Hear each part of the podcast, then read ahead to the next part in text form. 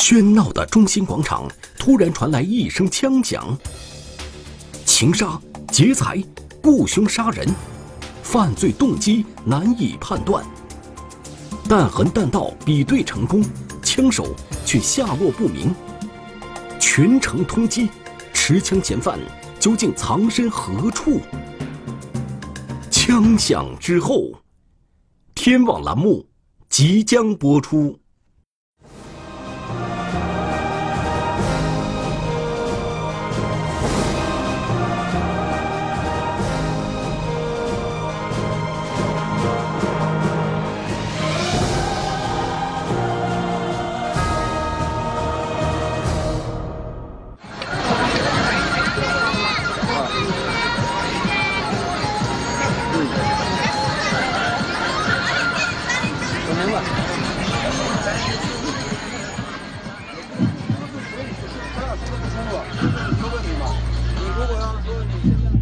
二零零九年四月十六日晚上十点四十分，荆门市天鹅广场上消夏的市民熙熙攘攘。像往常一样，出租车司机段师傅将自己的车停在广场路边等待乘客。突然，车尾传来一声闷响，他的车明显的震动了一下。段师傅立即下车查看，原来是自己的车被后方车辆追尾了。把我的车撞得挺严重的，的士车的尾部撞报废了。段师傅连忙走到后方车辆的驾驶位置，准备与司机理论，但后车司机并没有下车，趴在方向盘上嘛，我以为是喝多喝醉酒了。隔着车窗玻璃，段师傅看到司机趴在方向盘上一动不动。段师傅敲了敲车窗，对方依然没有回应。无奈之下，段师傅跑回到自己车内，拨打了报警电话。很快，交警便赶到了现场。我第一反应，这人喝多了，但是喝多了一般的人他也会下来。警察到现场，他应该下来。这个人没下来，我就觉得有疑问。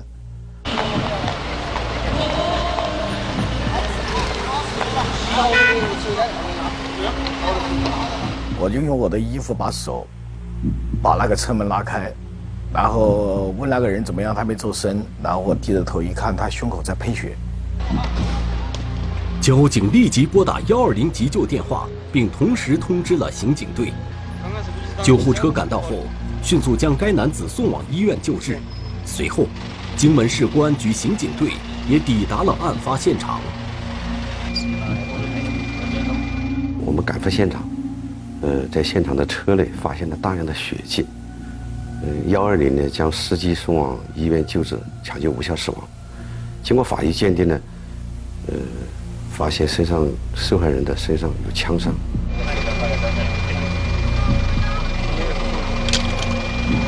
荆门市公安局刑警队的民警立即对现场进行了封锁，展开现场勘查。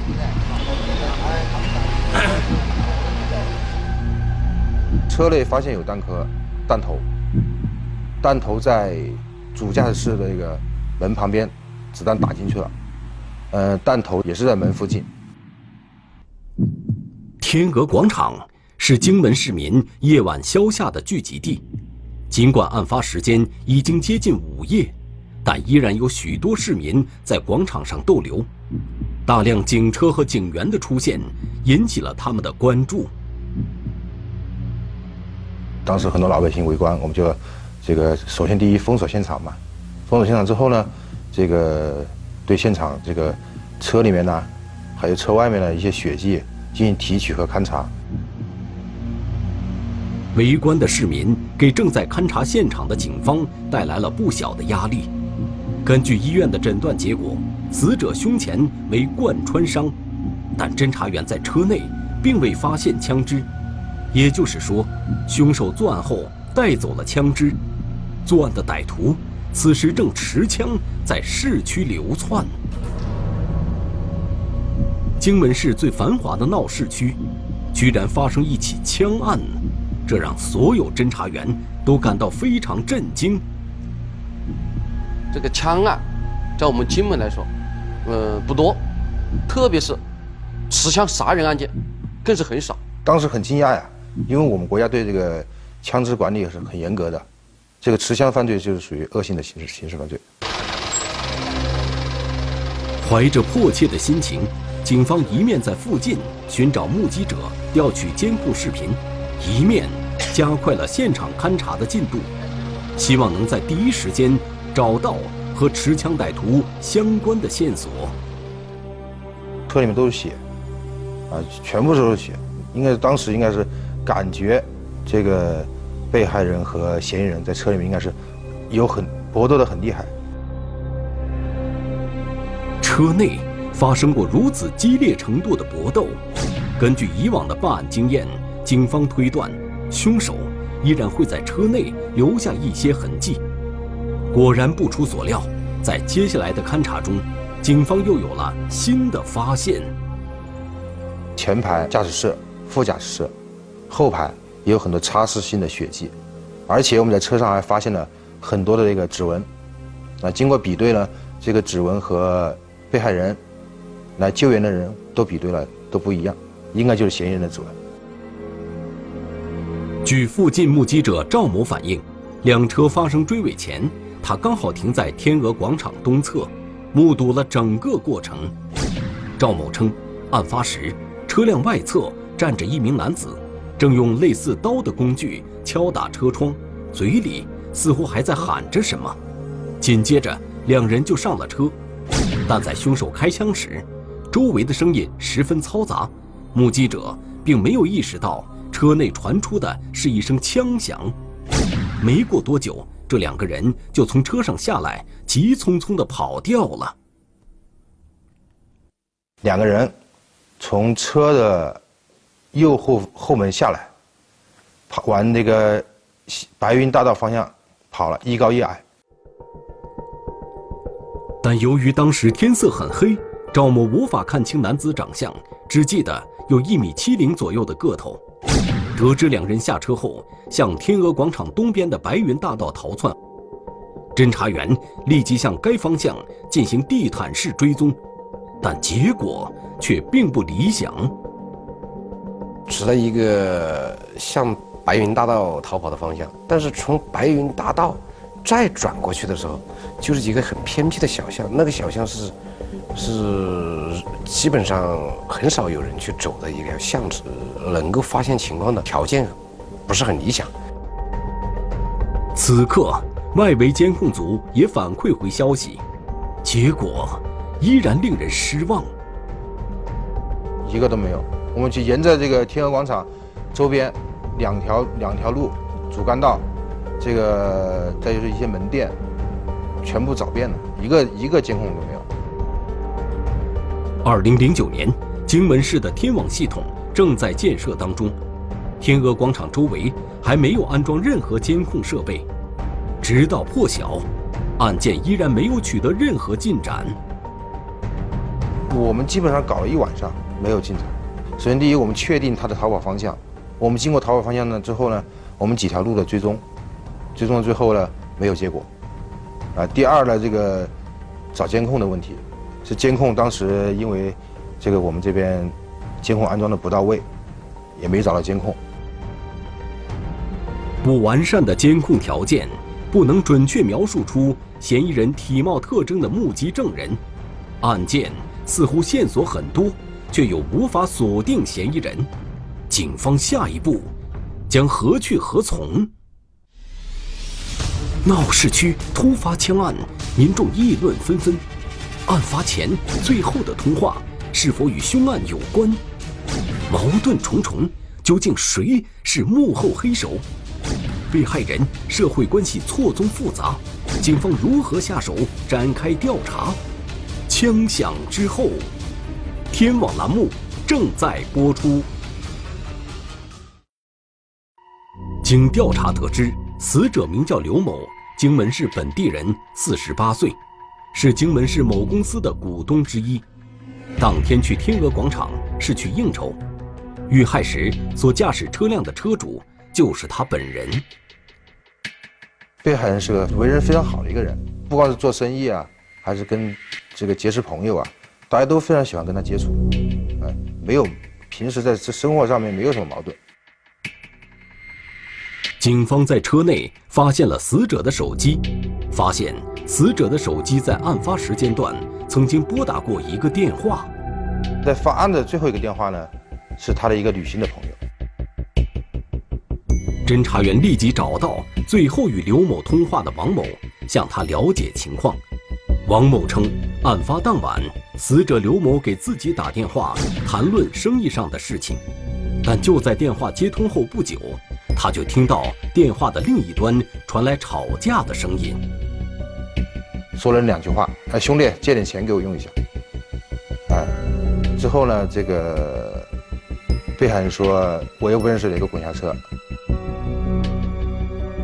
随即，王某就听到死者刘某与什么人争吵起来，并传来搏斗的声音，并且听到一声类似枪响的声音。王某大声询问发生了什么，但对方并没有回应。这谁的电话就断了。他反打过去的时候，电话就不通了。而也就是这几句争吵，让警方对凶手的身份有了初步的判断。他通过听这这一句话，就兄弟借点钱给我用一下，他觉得应该是我们本地口音。另一方面，警方找到刘某家属，对他生前的人际往来进行调查，得知刘某当天在公司下班后，驾车前往早就约好的饭店，与几个朋友共进晚餐。在对刘某的朋友进行询问时，得知。当天晚上的饭局是几个朋友在前些日子就定下的。吃饭过程中，刘某并没有什么异常，但就在对几人进行询问的时候，警方了解到，死者刘某似乎与几名股东之间并不是看上去的那么融洽。被害人是这个厂里之一个股东，这个股东呢，他在经营中间呢，他们规定一人经营一年难。是吧？这个就因为这个原因，他跟厂里的有一个其中一个股东有点矛盾。根据警方推测的案发过程，死者刘某是有人上车后与人发生争执，随即在车上中枪身亡，并且根据死者与好友最后的通话显示，很显然，凶手与死者似乎并不认识，像是为了劫财。但从现场看。死者的财物并未有过翻动痕迹，甚至手机都没有拿走，这其中似乎有些蹊跷。对现场吃透是我们这个破案的一个第一步，也是最关键的一步，是吧？呃，那么我们我们所有的技术人员都要努力的去发现犯罪嫌疑人留下的一切线索。警方了解到，刘某性格爽朗，在与朋友一起经营公司时，经常大操大办。其他几位合伙人因此都对他颇有微词。结合现场以及死者刘某的社会关系进行分析，会不会是雇凶杀人？我们就继续往下深查，因为我们命案嘛，不能不能放过每一条线索。经调查，刘某在生意上的合伙人分别是邓某、陈某，他们三人于五年前合伙开办公司。公司经营初期运营的非常顺利，盈利颇丰，但随着业务范围的不断扩大，几人在公司发展走向上出现分歧。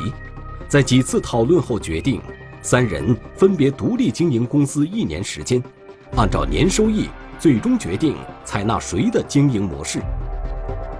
而在这几名股东中，邓某曾与死者刘某的分歧最大。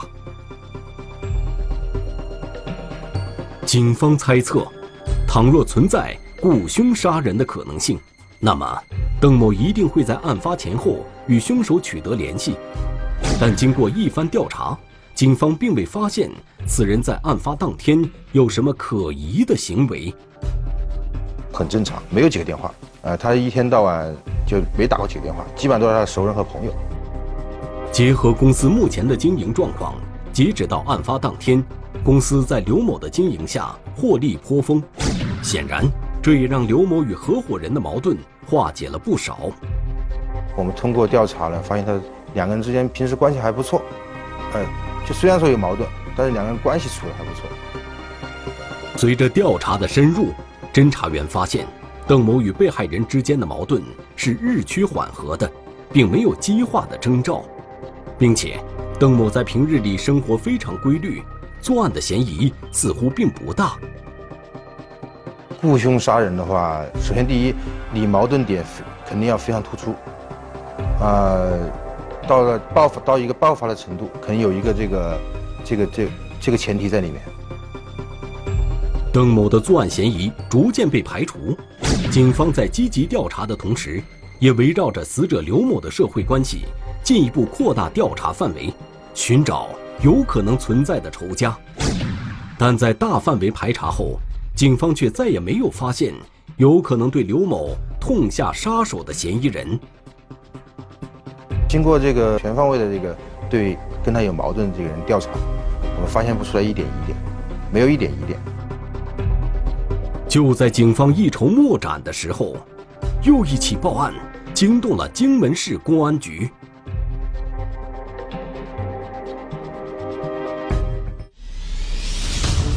一起报案。使案情出现重大转机，全城封锁，紧密搜查，全力搜寻枪手行踪。边境寻枪，凶手身份却依然扑朔迷离。数十天的侦办，数百人的排查，警方能否锁定真凶？枪响之后，天网栏目正在播出。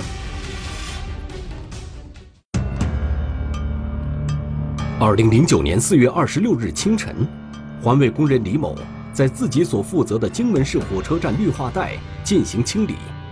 清理过程中，一个塑料袋出现在他眼前。当李某打开黑色塑料袋时，瞬间大惊失色，发现是一把手枪。当时他就打幺幺零报警。正在苦苦寻找线索的警方对这起警情高度重视。立即赶赴荆门市火车站。因为这个案件当时不是刚发嘛，十多天，这个枪出现一支枪，这是很敏感的事情。侦查员在现场对这把枪支进行提取，从外观上看，这是一把仿六四式手枪。警方立即将枪支送往相关部门进行进一步特征识别。并在第一时间对荆门市火车站进行封锁，严密筛查来往旅客信息。第一个反应就是作案的嫌疑人丢了枪之后上火车了。最直观的是什么呢？就是告诉我，对不起，我走了。火车站作为一个城市的交通枢纽，人员密集且流动性非常大，这给警方的调查带来很大难度。火车站它有监控嘛？呃，我们专门安排了在对它的视频，嗯，看了有十多天吧，但是没有明显的一些有线索的东西。在相关部门的实验室里，鉴定人员经过射击测试，提取了可疑枪支的多个击发特征，在同现场提取的弹头、弹壳上的痕迹进行比对后，得出了一个。令人振奋的鉴定结果。当时的枪弹痕迹呃一试验出来，那么就和我们这个四幺六这个枪案的弹道痕迹是一样的，那么就可以肯定这支枪就是当时的作案的枪支。除此以外，负责鉴定的工作人员还在枪上提取到了两枚指纹，与在车上发现的指纹出自同一人。啊，这这个结果一出来，当时我们就觉得感觉很兴奋呢，因为因为这个有线索了。荆门警方立即对该枪支的身份信息入库查询，查询这支枪支的使用情况，同时将指纹上传进行比对。那打个比方，这个案这支枪在这里住了案，然后在这里又住了案，那么这两个弹道痕迹同时录入系统，它就会报警，是吧？啊，就是就可以证明这是一把枪支案。然而，令人沮丧的是，经过上级部门的反复核实，这支仿六四式手枪在涉案枪支中并没有作案记录。那么作案工具出现了，那么围绕作案工具，那肯定是我们当前在当时的情况下，是我们当时的工作中工作重点啊。比方说，这支枪的来源从哪里来？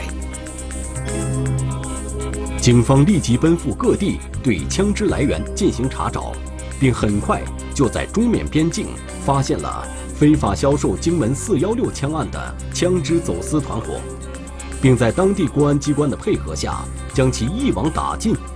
然而，由于该团伙在交易时采取人货分离的方式，所以这支仿六四手枪究竟是谁买走的，不得而知。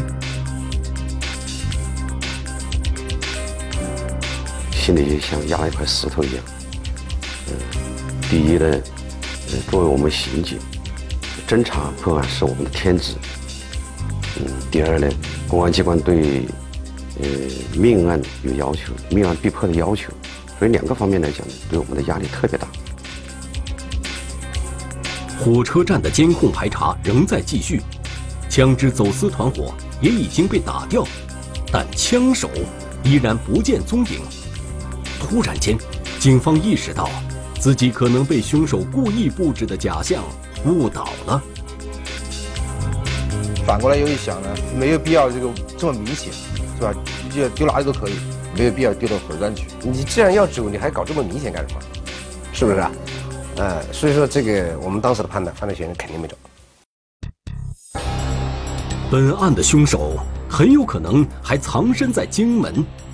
专案组再次召开案情分析会，针对案发时目击者的口述，以及其中一人为荆门当地口音为线索，对荆门市重点人员进行一一排查比对，试图从中找到线索。重点人员的排查，呃，从我们的这个涉枪人员、涉毒人员、抢劫犯罪的嫌疑人这里面。呃，进行了重点的对象的进行摸排。重点人口有以前有前科的吸贩毒人员、抢劫前科的，比如说缺钱的人，我们就你看应该是这个人是非常缺钱才会来做这个事情，哎，我们就工作转向，就往这方面转。专案组迅速扩大排查范围，抽调各警种公安人员数百名，对重点区域以及重点人员进行地毯式摸排。有 DNA 嘛？有指纹嘛？是吧？这个应该说，这个案件还是很好破的，是吧？然而，近一个月过去了，尽管专案组派出大量警力对周边辖区进行大范围摸排，却没有任何线索反映上来。呃，要不就是生物检查比对不上，呃，要不就是这个没有作案时间，呃，后来就查了几百人吧，重点人员查几百人。一个都比不上。排查仍在继续，但凶手如同人间蒸发，再也没有任何线索。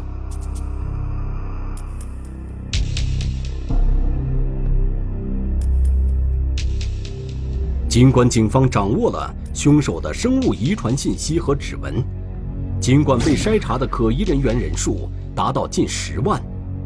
尽管警方穷尽了当时所有的侦查手段，但四幺六枪案的凶手仍然逍遥法外，这让专案组所有成员都对这起案件铭刻心骨。绝望了，就是我穷尽了我所有的侦查手段，在我正常的侦查思维里面，所有的工作都做了，啊，这个时候仍然没发现，这个时候是很难的，因为我不知道下下一步干什么。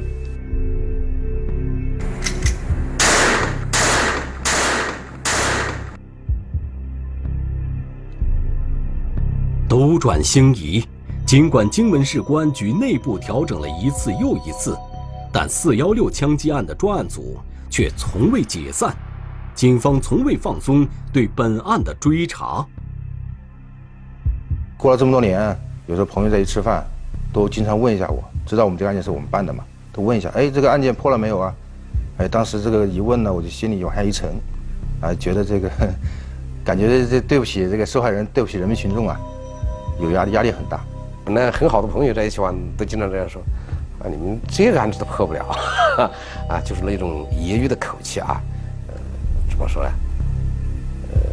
呃，这种嘲讽的话听了不少。坚持，无论对于一个人还是对于一支队伍，都不是一件容易的事。荆门警方在这起案件上的坚持，一下子就是九年。尽管凶手始终身份不明，可是前期扎实的案件基础，让他们始终坚信，四幺六枪击案总会有告破的那一天。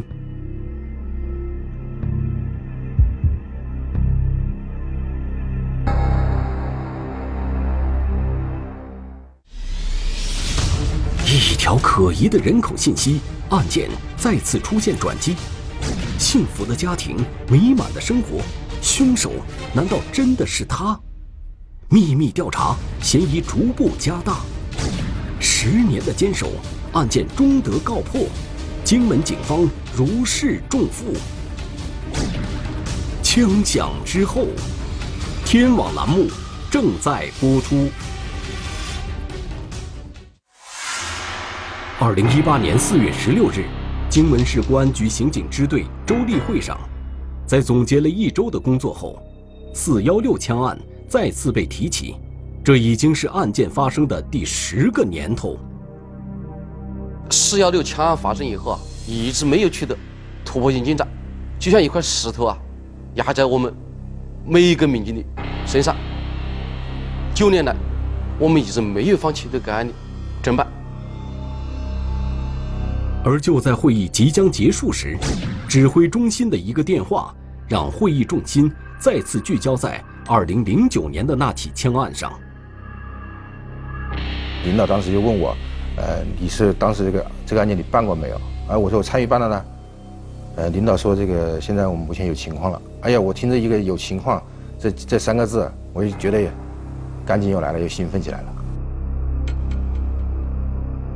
指挥中心接到某派出所反映，辖区民警按照惯例在某小区进行人口信息核实时，一户人家的户籍信息让他们产生了质疑。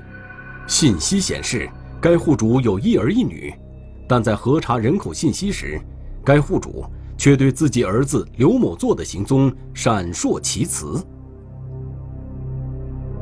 因为他之前嘛，在我们下面一个县一个户口。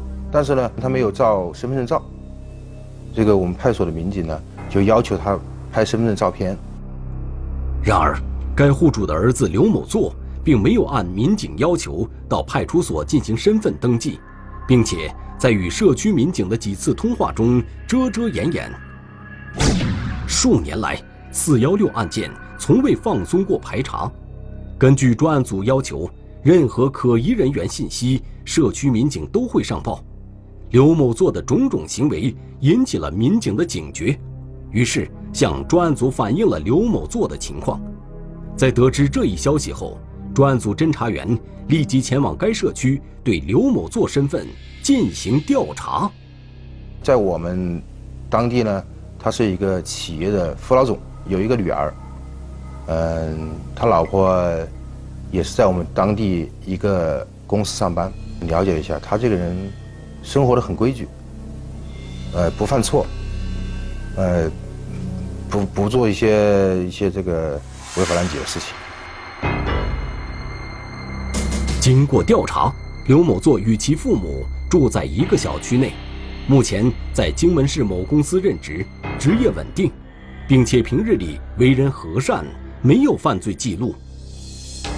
第一眼见到这个人，跟我想象中不一样。哎，我觉得这个人还是一个，就是面看的话，还是感觉一个很平和的人，呃，一个有身份的人。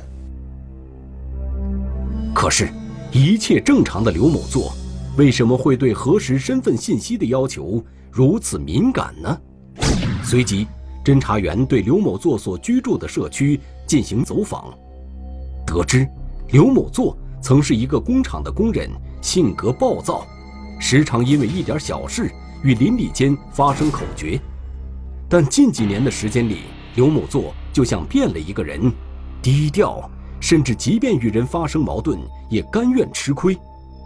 在多方了解刘某作的情况后，侦查员提取了刘某作的生物检材，送交检验部门进行比对。鉴定之后就比对了，哎，其实就是我们四幺六案件里面提取的血迹，和比对统一了。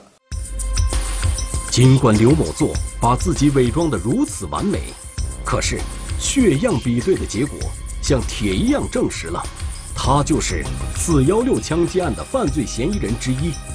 随即，荆门警方制定了缜密的抓捕计划，准备对其实施抓捕。当天早上呢，四五点钟就提前在他门口就守着了。这个，嗯，当时呢。嫌疑人当时我们在守的时候呢，看见嫌疑人下楼，下楼之后他开上他自己的车就出去了，我们就跟在后面。结果跟在后面跟着跟了没有多远，他就在旁边一家面馆就停车了。当时我们就分析，应该是要去吃早饭去。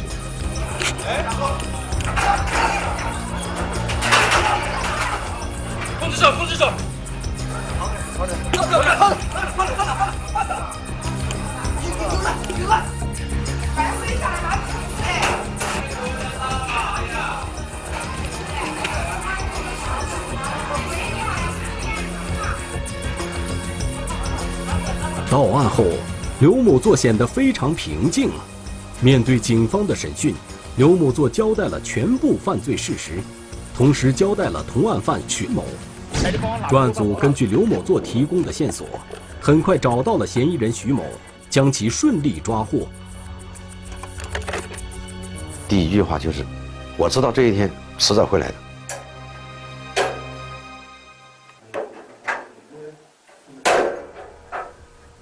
据刘某作交代，二零零九年他在一家民营企业上班，由于缺乏一技之长，刘某作的生活显得捉襟见肘。这种情况下，他结识了没有工作的徐某，两人处境差不多，经常一起喝酒，渴望一夜暴富，于是两人商定到中缅边境购买枪支，准备实施抢劫。枪是很久很久以前一个朋友在饭桌上吃饭。边境上有个朋友是个联联系，他凑合两个人总共凑到，反正两七八的家里有个万把块钱的样子，就一起吃啊住啊都都活在一起嘛。刘某作、徐某拿到枪后，很快就返回了荆门市，寻找作案目标。进入他们视线的都是开高档轿车、看似有钱的人。犯案的那天晚上呢，看见上面呢有一个。啊，高很很很高级的车，就是上去，我就把枪举起来。举起来之后呢，他可能一看到我举枪的时候，就赶紧给我抢枪，啊，就夺我手中的枪啊。被害人刘某对突然进入自己车辆的刘许二人大声呵斥，并与两人展开激烈搏斗。搏斗中，枪声突然响起，被害人倒在了血泊之中。刘许二人见势不妙。慌忙下车逃走。作案后，刘某作并没有逃离荆门，而是将作案枪支扔在了火车站，制造了潜逃外地的假象。然而，在这些年里，嫌疑人刘某作的日子并不好过。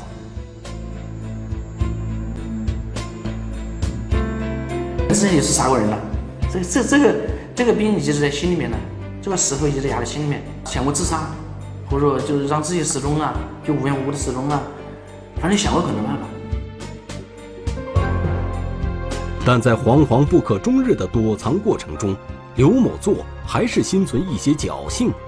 他以为随着时间的流逝，警方会渐渐忘记这起案件，他也能过上正常人的生活。但他并不知道。荆门警方为了四幺六枪击案付出了怎样的努力？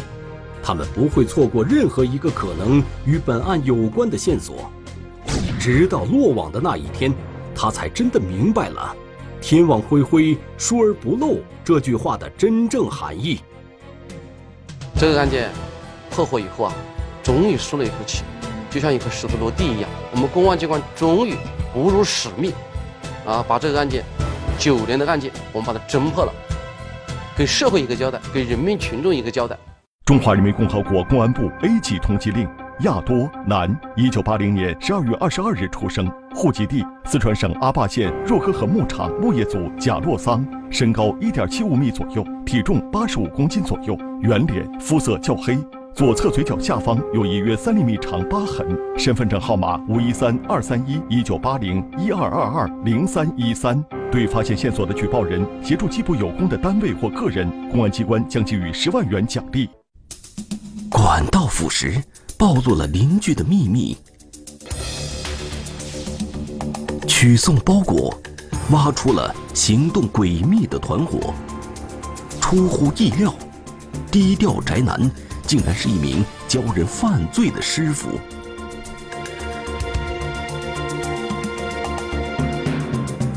可疑的邻居，天网栏目近期播出。